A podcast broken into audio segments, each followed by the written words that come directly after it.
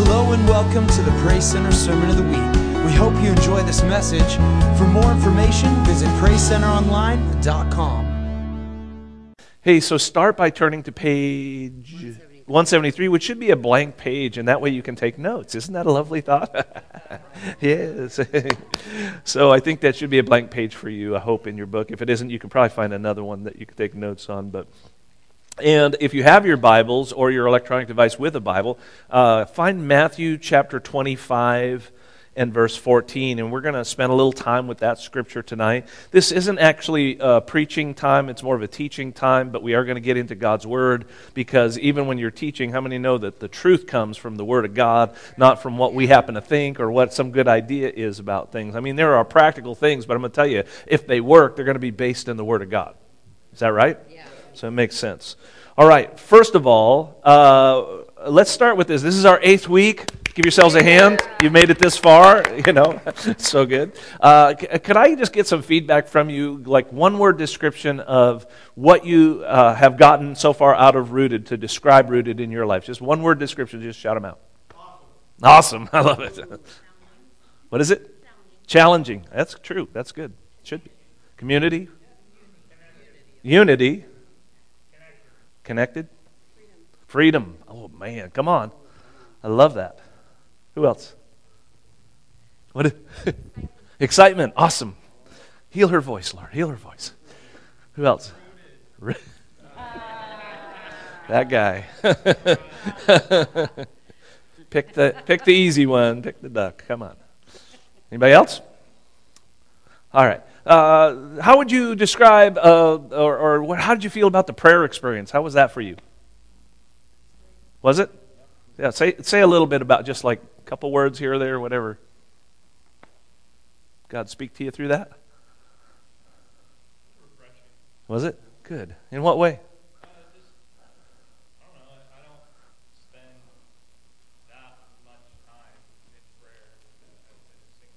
Yeah.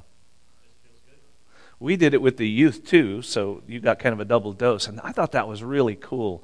And I thought they did really well at entering in. Some were a little shy, but we, we had a good time, didn't we? It was very good.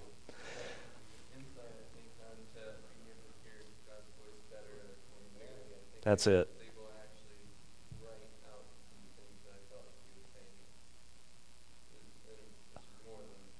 Are you all getting that there? Being, being able to hear God's voice and then starting to get a, a pattern. Look at a young man over here who's going to start now in his life writing stuff down and really hearing God's voice and going forward with that. I love that. I just think that's fantastic. Anyone else got just quick comment about the prayer time? Now, none of our groups so far have done the outreach yet, have we? Has any group gone and done? So that's coming up, and I, I, I promise you, whatever you have planned or whatever your leaders have planned, it's going to really be fun. You may feel a little challenged at this point and think, oh my goodness, you know, this is going to be tough. But we honestly had such a ball last time when we did our outreach, and uh, we enjoyed each other's company. We got to meet some neat people, and just, just kind of came away from it thinking, yeah, that was great, and made me want to do more of it. So, anyway. Uh, so, so we'll have things to share. Now, uh, in a f- couple of weeks from now, actually, it's three, it's three weeks from tonight, right? Is the celebration night. So when we finish our 10th week, we're all done, but then we have one more time we get together. That's an, We're going to have another meal together. We're going to be having fun with that. If anybody has not been baptized in water and wants to be, would you let us know? And uh, we will. Um, I'm not sure if we'll be able to do it in this room. I haven't decided whether I think the floor can handle it, but we have a tank that we got, and uh, but we can definitely put it on the floor below us. So we may all have to dismiss and go down one level, but we can do water baptisms that night as well. We're going to have testimonies. We're going to have a good night. It's just going to be a celebration of the good things that God's done. So I want to encourage you on the 24th to look forward to that night as we finish up and wrap up Rooted. Amen. So, um, as you think about church and you invite people to church, what is one of the biggest reasons you think that people don't want to come to church? Think about the topic. What'd you say? The, the church wants your money. Yeah, absolutely. Absolutely. And, and I'm always afraid when I do talk about money. You heard me this morning kind of, you know, dancing around the subject because uh, I think people think that that's all preachers ever talk about. And the one week they happen to visit, sure enough, I'm going to end up talking about it, right? And so I'm always nervous about that. I don't want people to think that, but, but uh, you know, so people, yeah, you're right. People think the church wants my money. Um, so I want to ask you tonight, as you're here and you're walking forward in your relationship, do you think the church wants your money? Well, yes, but exactly. We want your money, but it's not what you think. Because and it really isn't about that. It's, it's not what you think. And here let me give you some reasons we're not here tonight. First of all uh, god uh, we, we might think oh god needs my money. I addressed this this morning briefly. Everybody knows no god doesn't need anything right? We get that. Or uh, or the church is in trouble. That's not a reason that we're talking about money. It, even if it was that we wouldn't that wouldn't be a reason to give. Do you understand like uh, and, i'm i'm thankful for the generous community that Praise Center is. I really am. And I thank God for that. Now, so why do we gather to discuss money? I think if Jesus were to walk into this room tonight uh, in physical form and walk into this Wenatchee Valley and come to this church tonight, what would, what would we want him to talk about? Give me some ideas. What would you want? Like, what's the number one topic you'd want to hear Jesus talk about? How to love each other. How to love each other. That's good. Healing. Oh man, I would too. I would be first in line in that. I would. Anybody else? Heaven. End times, maybe? Anybody besides me interested in that stuff? You, you, know, when we think about what is what would Jesus want to talk about if he were here, he would, uh, you know, uh, he talks a lot about love and kindness, forgiveness, grace, all these things. But, but he would always proclaim the truth. We know that, right? He would always do it in, in context of the kingdom of God. What's the kingdom all about? And, and he would always address, it seems to me, what is that war for our hearts and for our affections. Does that make sense? He'd be coming after stuff that's trying to rip us away from our relationship with him. And I, I think this is terror. This is what I try to uh, explain. And sometimes I have young couples that come to me and they're already sleeping together and they want to get married. And the first thing I tell them is, listen, you got to stop sleeping together. And they're like shocked. Like nobody in this culture would actually say that to them. I said, you got to just stop. And they, they, and they look at me shocked, like nobody should ask us to do that. I say, listen, Here's the reason why I'm telling you is because God loves you. And the reason He set boundaries in, in place for marriage is because He loves you desperately. He wants the best for you. He's not trying to ruin your fun. I promise. He invented sex, okay? You know, so understand it's not about Him trying to ruin fun, but it's about how much he loves us. And so when God gets up in your grill about money in the Bible, right, it's not because he's trying to ruin anything, he's not trying to take anything. He's just trying to get through to the heart of the matter in us and deal with us. And I think in our, our culture, especially uh, in America, that our culture is all about, would, would you agree with this, you know, on the surface, that at least it's all about the right house, the right car, the right look, the right, you know, uh, the, the, the, the gravity of materialism. You know, culture uh, around us is shaping us and our thinking. Every ad that we see, every article that we read, every TV show, it's all about looking a certain way and having the right stuff. Don't you agree? I mean, there's, uh, it may be too blanket of a statement, but, but it's really. And so we, we come to this question that I think you'll all know the answer to this, but is money itself bad or evil? No, of course not. We know the answer really is what? It's the love of money. It's, it's when you're drawn to money and you love that and you want that, then, then there's the issue. Jesus has to be the love of our lives and, and our one and only in that sense. So, so, um, so money, the love of money, can consume us, it can distract us, it, it can lie to us, it creates a dependence on the wrong things in life. Does that make sense? Okay.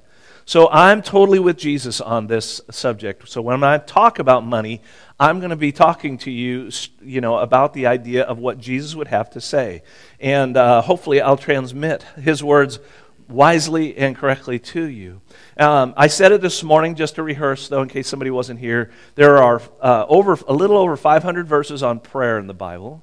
There's less than 500 verses on faith. But who was here this morning and heard me say how many there are talking about money in some way? How many? 2,000. There's over 2,000 verses on money. That's quite a big deal.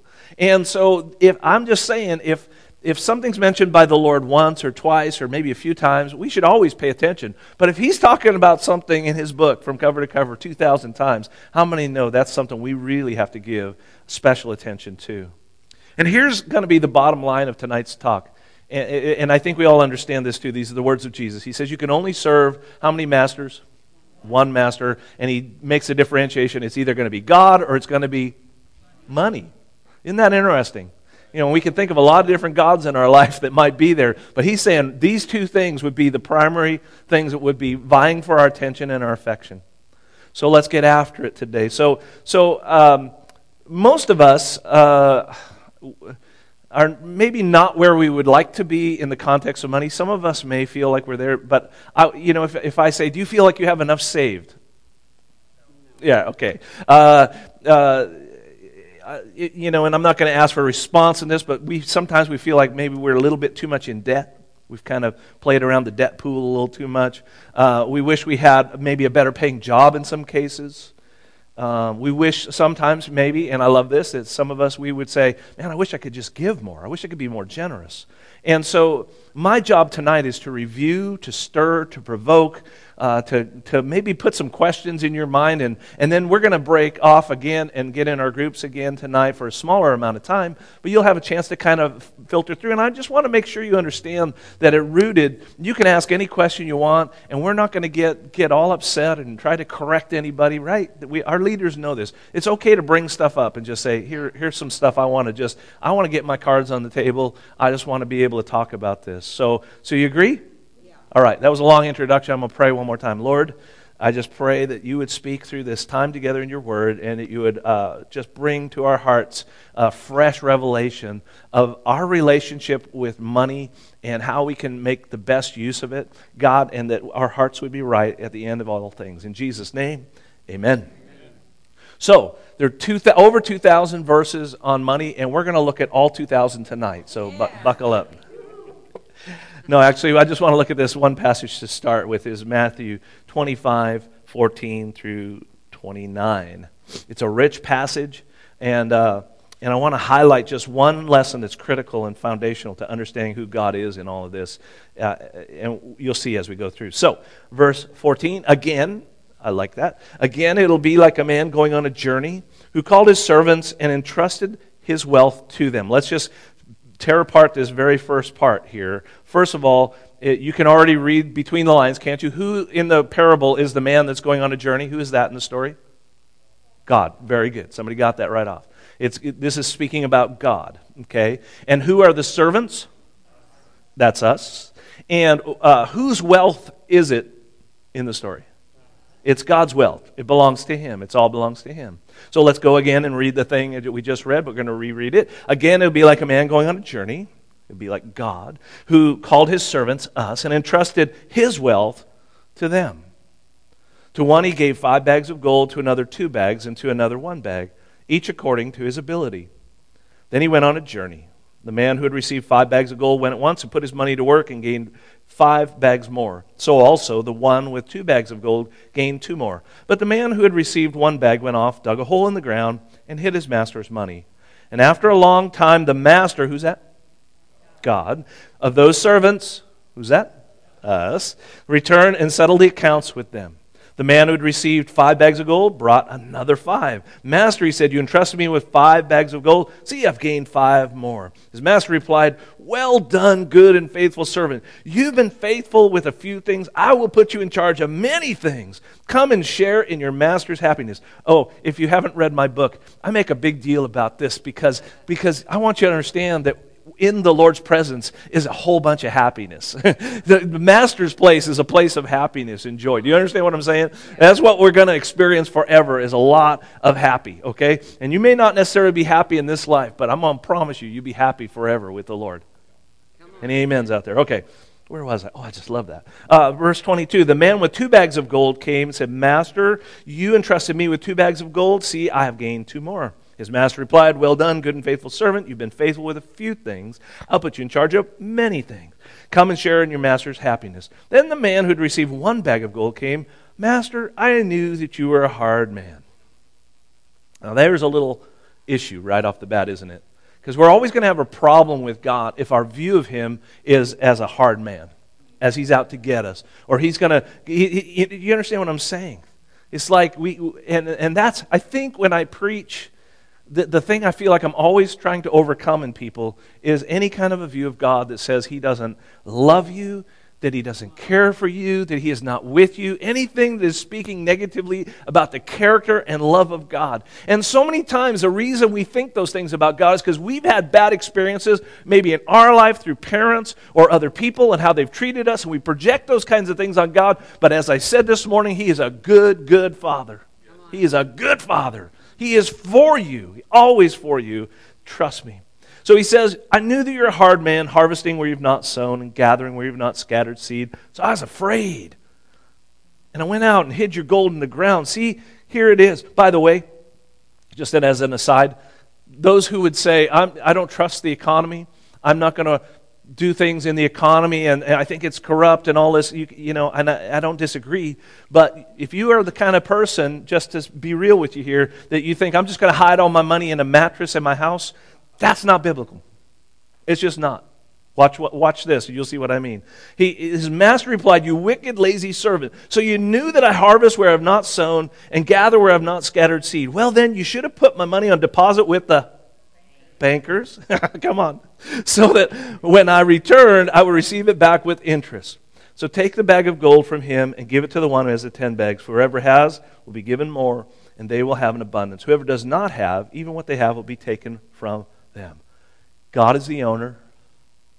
We are the stewards or servants that ta- or the investors, if you will. Come on. Even if you take it to the bank and at least get interest on it, you're investing. But whose money is it you're investing? Right? It's God's money. Everything is God. This is the most critical thing about this teaching tonight to get hold of is that, that if we don't understand this ownership issue, we will never get a, a the understanding of a great journey of, of generosity with God. So, so that's what it all starts with. And we tend to have this ownership confusion. We're born, we are born into selfishness, into brokenness. Amen? Come on. Don't you know what is the first one? Well, if, if my kid's first word, uh, it was either dad, dad, or mama, I don't remember. But the third word they usually learned was no or mine. I heard somebody say it. Those two words, no or mine. We get we it just sort of naturally comes out of us as even as little babies as we begin to talk, we're communicating mine, mine. Uh, you know, and trying to trying to be in charge of things when God needs to be in charge about things. And that's what we're looking for happening in our lives. And sometimes we're just going to have to go back and say, "Lord, I'm going to lay it all down and give it give it all to you." So so it, when we uh, believe that we own our funds, we own everything, this ends up leading to arrogance.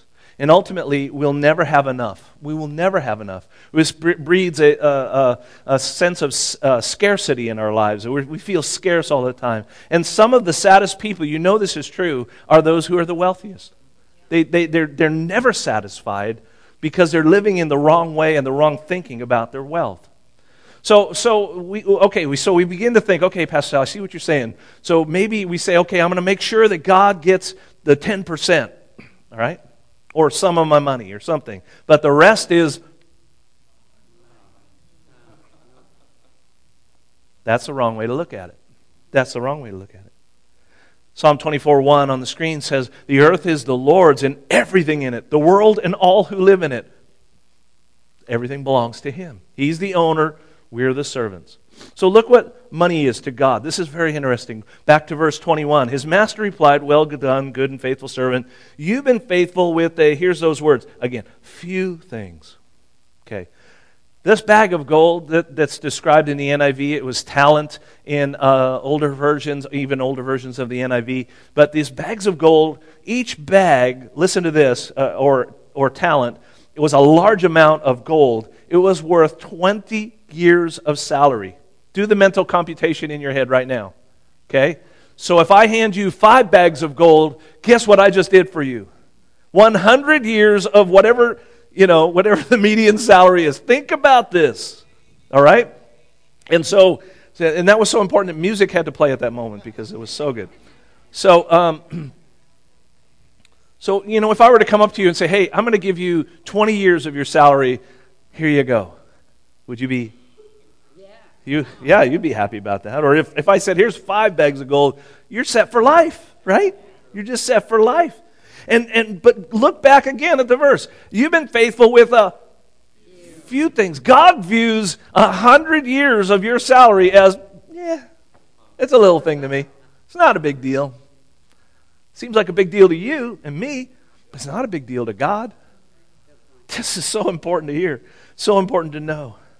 And so, so, so we the this thing to us, it seems like so much. It's just it's so easy for God.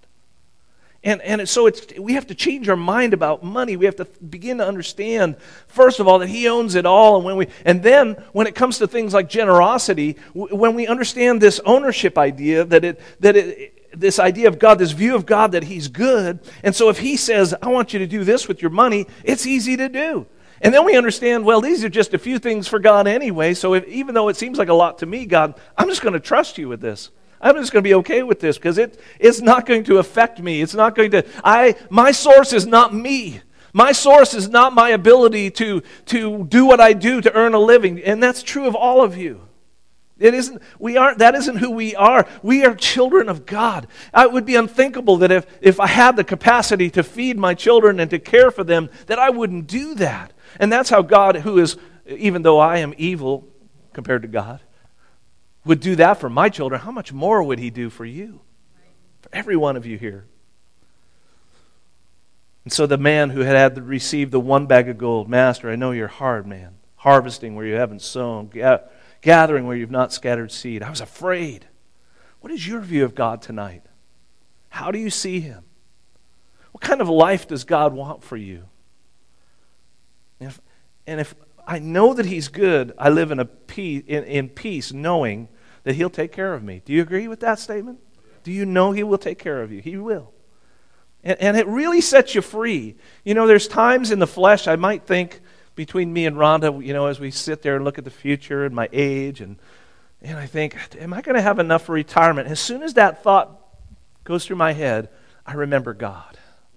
You understand? I remember God. And he, he, and here's what giving does for us. Here's what giving does. It heals our view of God and helps us to understand He's the owner, He's the loving owner, and everything I have belongs to Him. The older I get, the better I see this too. And I wish I'd understood it better. Although I've always been faithful to give, I think I never understood what I've been preaching to you tonight is the fact that sometimes I think we think, well, this I give to God, the rest is mine. So I think about what do I want to do with my money?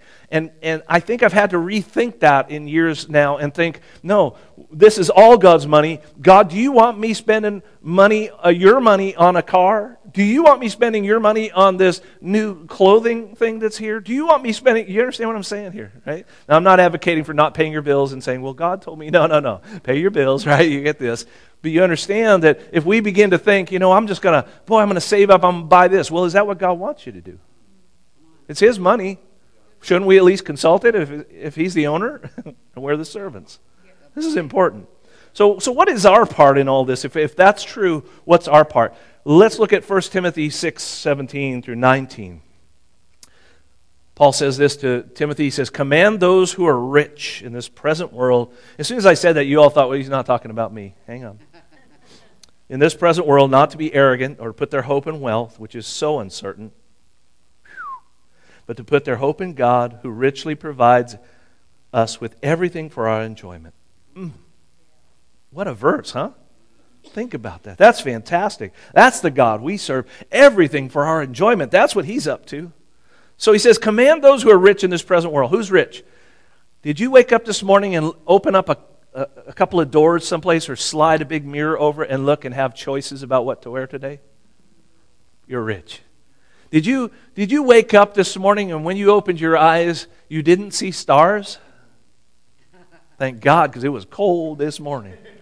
You are rich. Did you, did you have the ability to, and I think in our culture today, and we don't realize what a blessing it is. Was your house warm when you got up this morning? Thank you, Jesus. My, my brother had a, a power outage for two days down in Oregon. They had a terrible snowstorm. I think you may have heard of this. And he's, he, you know, we're talking on the cell phone back and forth, and, and he's saying, It's 53 degrees in my house. I said, he, and he owns a camper out in his yard. I said, "Why aren't you out in your camper, man? What's wrong with you?" And he was, he said, oh, "I'm okay. I have a beanie on and a blankets." And I'm like, "You're nuts." But anyway, so so, but but thank God we have heat. Thank God. You understand what I'm saying here, right? We, did you, when you got out of your house to come to church, did you get into a vehicle or did you get picked up by, did you actually ride on four wheels and didn't have to be outdoors in the weather on a horse or walking? Do you understand? We are rich. We are rich. Did you know that if you have more than $34,000 of annual income, it puts you in the top, what's your guess? What percent of the world are you in when you have that much income per, per year? Top 20% here? Somebody said the top 10% of the world. Someone said two. What is it? You're right.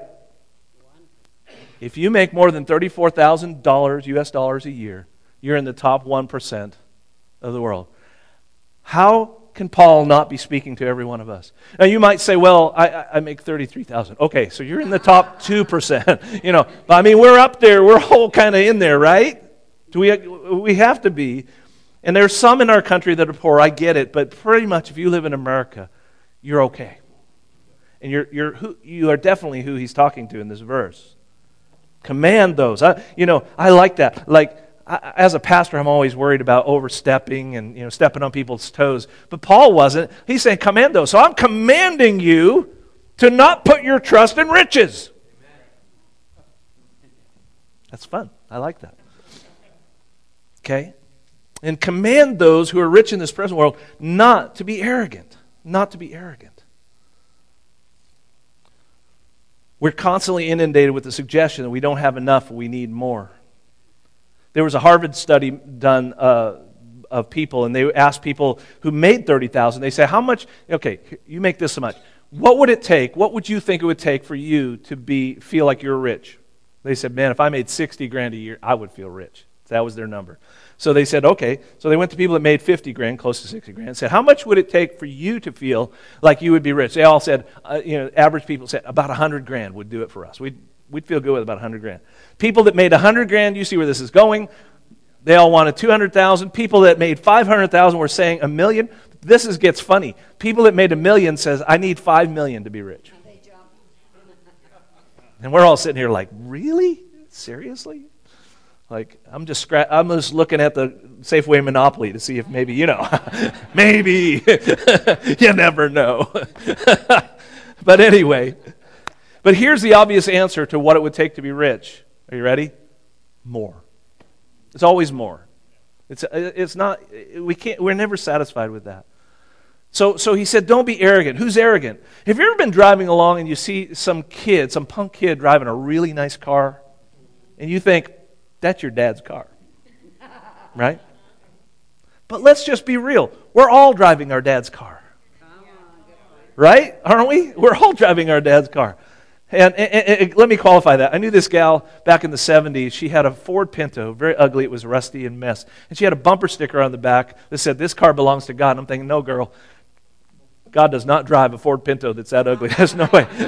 you should take that sticker off your car. Okay, but other than that one, other than that one, we're driving our dad's car. We're living in our dad's house. We're working at a job that he provided for us and designed for us. We have relationships that he's blessed us with here in the church and other places. The clothes we wear are gifts from him.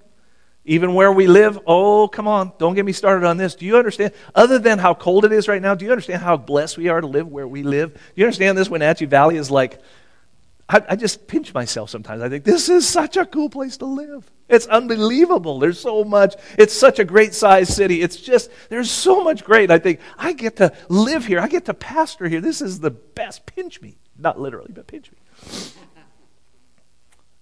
Arrogance is born from ownership confusion. And we can lose sight of that. So God's the owner, we're the servants. So let's find a way to be more thankful for all that He has done and, uh, for us and has given to us. The next line that we read after that is he, said, he talked about money. He says, which is so uncertain. Which is so uncertain. Listen, if any currency in the world is certain right now, it's the U.S. currency. It is in good shape.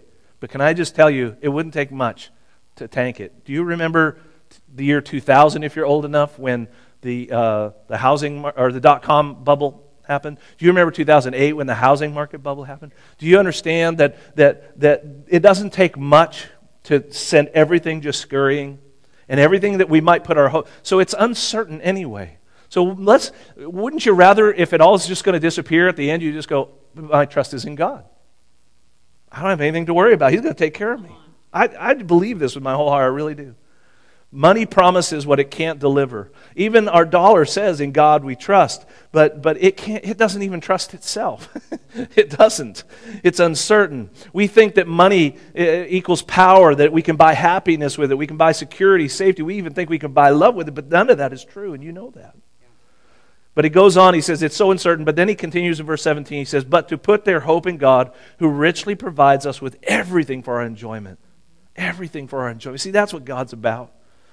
So, where's your hope? It's easy to examine. Just follow your heart. Where's your heart? For where your treasure is, there your heart will be also. Money is an indicator. Heart follows money, hope follows the heart, and it can't argue you can't argue with where your dollars go. You see where your heart is. It's the easiest thing to track. And he goes on and he says, Command them to do good, to be rich in good deeds, and to be generous and willing to share in this way, they will lay up, come on, treasure for themselves as a firm foundation for the coming age. Okay? So I, I want to promise you there is a, a, laying up for treasure in this life, but what's even more profound that we can't even wrap our minds completely around is we're laying up treasure for the coming age as well. It's going to be so good. And then it, it finishes with this line so that they may take hold of the life that is. Tr- you, listen, you are not living until you get this. Because when you get this, this is truly life. This is that ver- Do you have that verse for me up there? This is oh, truly life. Do we have that? Yes. Take hold of that life that's truly life as we learn to be generous people. It begins with a right view of God and a desire to be a faithful servant that we were created to be. Debt really flies in the face of this, by the way. Um, we think, oh, I want to do good, I want to give more, but I'm in debt. And, uh, and uh, the Bible says that the borrower is slave to the lender slave to the lender. Now, debt is not sin, but it is slavery. You understand what I'm saying? And so, most financial advisors and people that, especially in the in the realm of like a guy like Dave Ramsey and people that teach in the church and that really know their stuff, they recommend uh, uh most often debt only for a house, and some say for student loans. Uh, but that can, and I just have seen this from experience. That's an awful way to start a young life. And if there's any, sometimes people take student loans because they think I've got to go to such and such a school. But oftentimes you can get equivalent education at places that will not charge you as much money. And a lot of thought needs to go into that. And I'm not saying if you have student loans that you've sinned again, but you have to pay that back. And here you are trying to start your young life and you're just you just sunk. And I, I know it happens. So so here how we give, here's how we give. We give consistently. Okay? give this ongoing rhythm of life to remember. We give sacrificially by saying no to ourselves sometimes, right? So we don't spend it on our own lusts or our own desires, but we spend it on things when we sacrifice and we give generously so that we can give more to others. Now, something we haven't talked about, and I'm going to get, get done with this in a moment here, but is the, the word tithe. We've t- we, sometimes we hear that thrown out. And, and, uh, and here, I just want to I just want to say, first of all, how many know that you could give 10% of your income to the Lord and still be greedy? And how many know you could give 1% of your income to the Lord and be generous? Okay? So, so understand something. But there is, there is scripture that says that we, the first 10% belongs to God. It all belongs to God, but then there's this 10% thing. So you're familiar with this verse, but we're going to read it again. Malachi 3 7 through 12. Return to me, God says, and I'll return to you.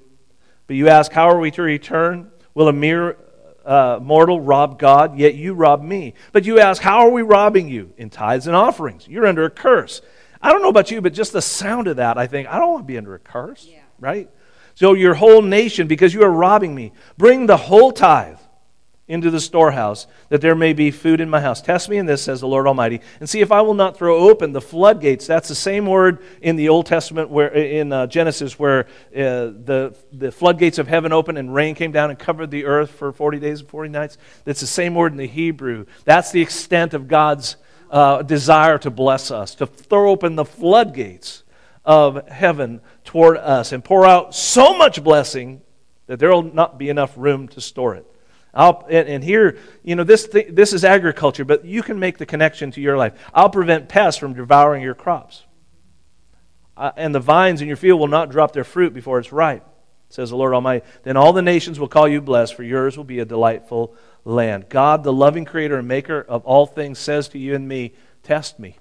Do you know that's the only place in the Bible he says, Test me? That's cool, right? Like, test me in this. Just check me out. See if I, I have made this. Uh, I've, I've not done it in a while, and it's not that I'm afraid to, but I've told people before if you're not currently giving 10% of your income to God, try it for six months. If you don't, uh, if you feel at the end of that six months, ah, it's not working for me, then we'll refund your money. I've said that before. Do you know, in all the times I've done that, and I've done it several times, nobody has ever come back and asked for and I have found, and you can ask anybody who's consistently and con, uh, tithing and giving 10%. By the way, if somebody says, I, I began tithing this week, I gave $10.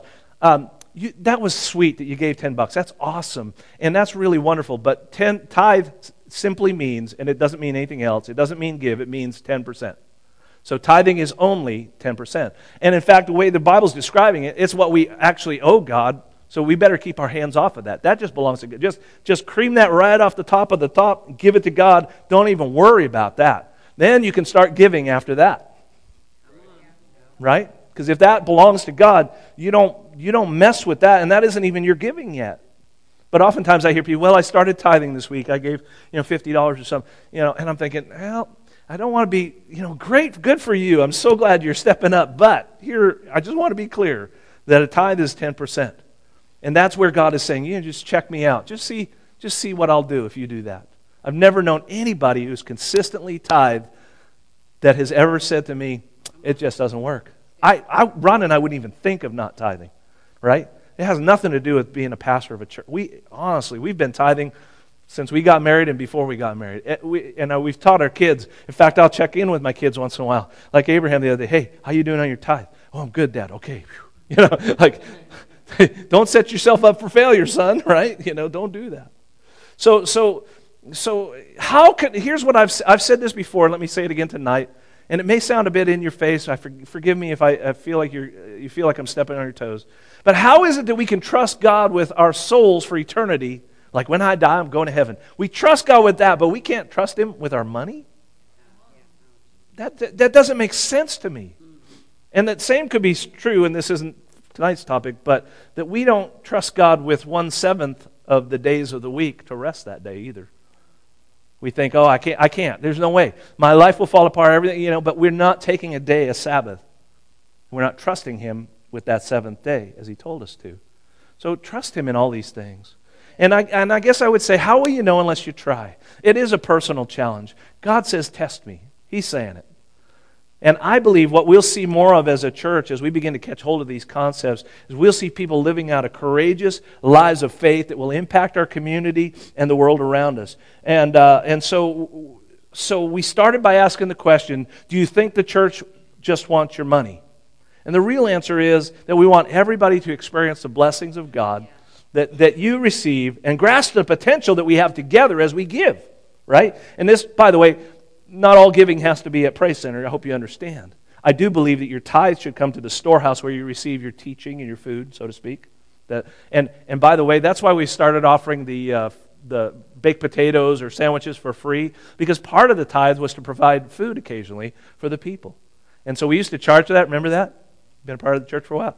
And, and so we had a free meal today because part of your tithe goes to having meals together sometimes you understand? So I'm all for that, and, uh, but I want us to grasp the potential as we pool that money together of what more we could do in our community and around the world. Uh, Lonnie and, uh, and Corey worked on our mission board back here, which we've been waiting a while to have. And you're going to see more stuff up there. But th- this is part of what we can do. We can touch the world. We can actually touch the world with the, the funds that we pull together. We can touch our community, we can touch our lives around us and the world. So, how many are in? Does that sound good? So, God's the owner, we're the servants, it all belongs to Him. You got it? Yeah. Let's pray again. God, uh, seal this to our hearts and minds. And Lord, help us to live in light of the teaching and the truth of your word. Thank you for this group of people, and thank you for the amazing time we've already had together tonight. Now, bless us as we go on from here, and help us to walk in obedience to your truths, uh, Lord, and help us to do it with happy hearts. Help us to understand that you want this from our lives so that we might enter into the happiness and the joy and the, and the things, Lord, to live the life that is truly life. That's what you want for us. And so, God, we open ourselves up to that by being generous at all times and in all ways. Thank you, God, for this group of people. Bless them, I pray, in Jesus' name. Amen. Thank you for listening to Praise Center's Sermon of the Week. Don't forget, for more information, visit PraiseCenterOnline.com.